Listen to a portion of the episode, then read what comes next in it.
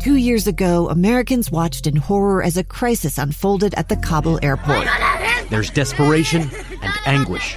More than 80,000 Afghans have since arrived in America, but this story is still unfolding.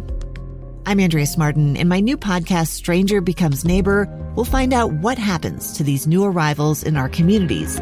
Who would help our newest neighbors? Follow us at kslpodcast.com, Apple Podcasts, or anywhere else you listen. Inside Sources.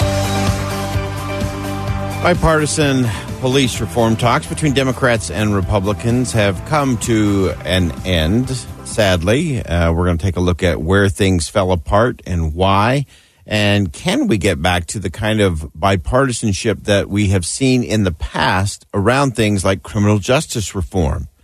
Uh, two of the major players on this were Republican Senator Tim Scott uh, from South Carolina and Senator Cory Booker, Democrat from New Jersey. They both kind of led out in this negotiation, and they're good tag team partners. They've worked together on a number of big ticket items as it comes to criminal justice reform. Of course, Utah Senator Mike Lee was involved with uh, Senator Cory Booker on uh, really sweeping and historic uh, criminal justice reform during the previous administration, which really did bring uh, Democrats and Republicans together uh, in a significant way to do some long overdue reform as it relates to our criminal justice system.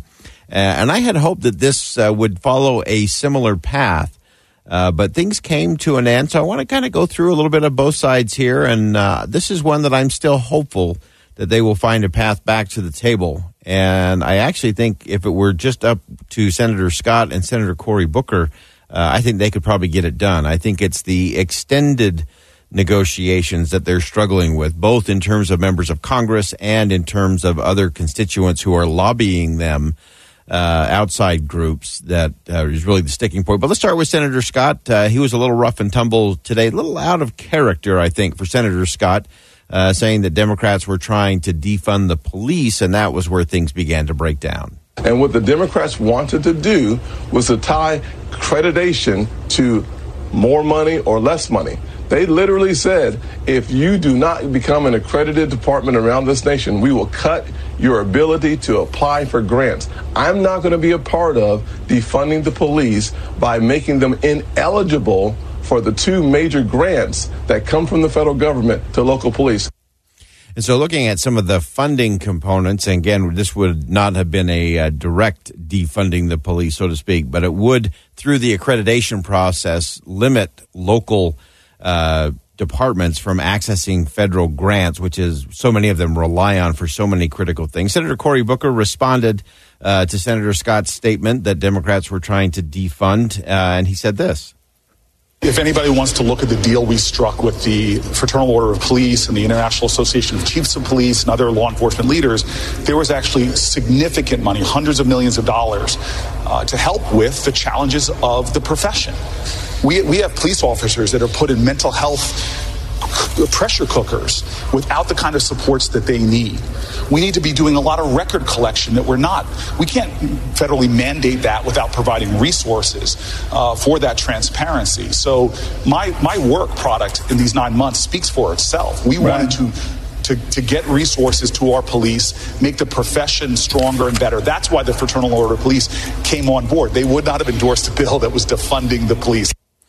All right, so you can see the politics starting to creep in uh, to the arguments and to the areas of negotiation, and that's always a problem when you when you start getting the bumper sticker stuff going on.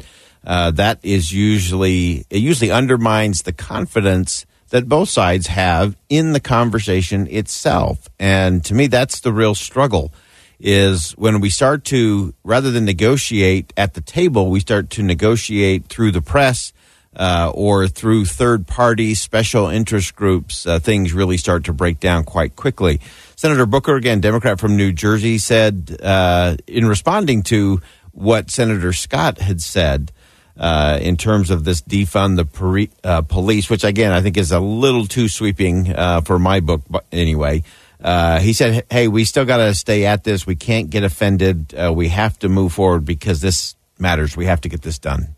I, have worked with Lindsey Graham. I've worked with comprehensive immigration, uh, comprehensive uh, uh, police, uh, criminal justice reform with Jared Kushner.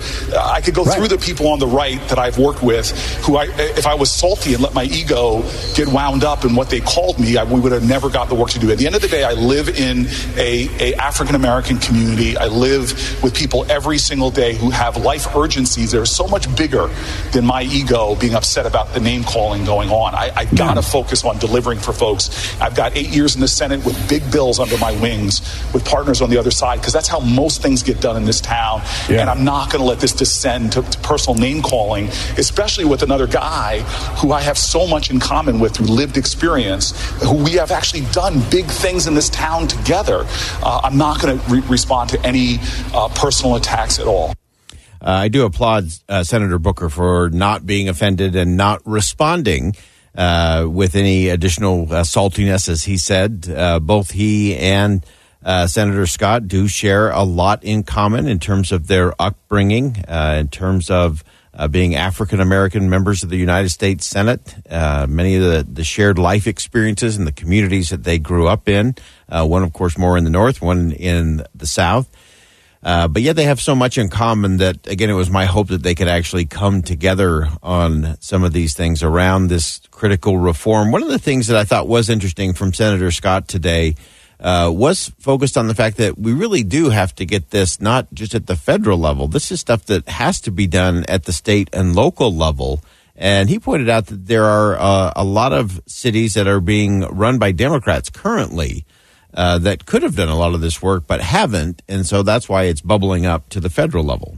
This is an issue that was caused by big liberal cities failing to do what they're asking us to do. They could have done it themselves. Minneapolis, Cleveland, Los Angeles, Portland, Seattle, these big cities gotcha. with a blue mayor and blue city councils could have done all of this work right. themselves. Uh, and that is a, a different part of the debate. Uh, we do have a lot of these large cities that have not been well run, not been well managed. And again, I don't care if they're Democrats or Republicans. Uh, the problem is, is they're not being run well. And because they're not being run well, these kinds of problems bubble up and fester, uh, and then they burst out, and then we want a national response to that where this has to be done at the state and local level. We've seen that here in the state of Utah. When things get done that way, it gets done better, it's more efficient, it's more effective, uh, and it's more sustainable. Uh, than just having something sweeping coming from the top down and the federal government. Uh, finally, I want to go back to Senator Booker uh, saying that the, the work he's involved with, he's going to stay with this. He's not going to burn any bridges in this uh, process. Again, he's not going to react, but he's going to choose a response. And hopefully that response includes everyone coming back to the table uh, to see if they can't get the right kind of thing crafted and done from a policy standpoint that real work still goes on. And I'm not going to torch and, and burn down my partners uh, uh, on these issues when, when at the end of the day, uh, uh, there are people in this country that urgently need the work to get done. So I, am I disappointed because we haven't swept the table? Yeah, but I understand that politics is often a game of incremental changes. And our leaders, our heroes, from James Baldwin to Fannie Lou Hamer, uh, Dr. Cloud, all understood that nothing worthwhile is easy.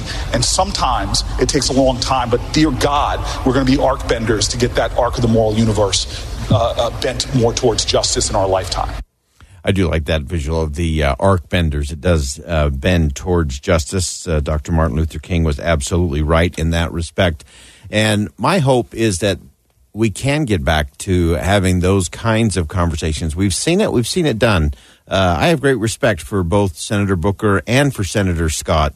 Uh, I've interacted with both of them. Uh, they are good people who want to get good things done uh, for not just for their constituents, but for the good of the country as well. They're leading important conversations, and we should applaud that. Uh, we should be very careful that we don't let the special interest group, the lobbying money, uh, the wealthy, the well connected, from pulling us off track to solve things that really matter. And whether that's dealing with some of these issues around police reform and some of the things that need to happen there, whether it's criminal justice reform uh, and getting that arc bent a little bit as well. We can do this. We can come together, but we got to get past the bumper stickers, the politics, the finger pointing, and placing blame. I'm Boyd Matheson. We're going to step aside for top of the hour news. When we come back, we're going to talk more about what's happening in Washington, what's happening in your world on KSL News Radio. Stay with us. Live breaking news. Now on the mobile app for KSL News Radio. Sponsored by Any Hour Services. Listen at home or anywhere you go. KSL FM Midvale. KSL Salt Lake City. This is Utah's news station. Two years ago, Americans watched in horror as a crisis unfolded at the Kabul airport. She was tear gassed and beaten. Images of thousands desperate to escape Taliban oppression filled our news feeds. More than 80,000 Afghans made it to America. But the story didn't end there. It was very cold. There was no power, no heat. Who would help our newest neighbors? I'm Andrea Smardon. In Stranger Becomes Neighbor, you'll hear the stories of some remarkable refugees who left their homes and their dreams behind only to start over from zero. Their only possession was three blankets. And you'll meet Americans who stepped up to help them. You want me to come when you deliver your baby. What can one person do in the face of an international disaster decades in the making? That's Stranger Becomes Neighbor. Find us at kslpodcast.com, follow us on Apple Podcasts, or anywhere else you listen.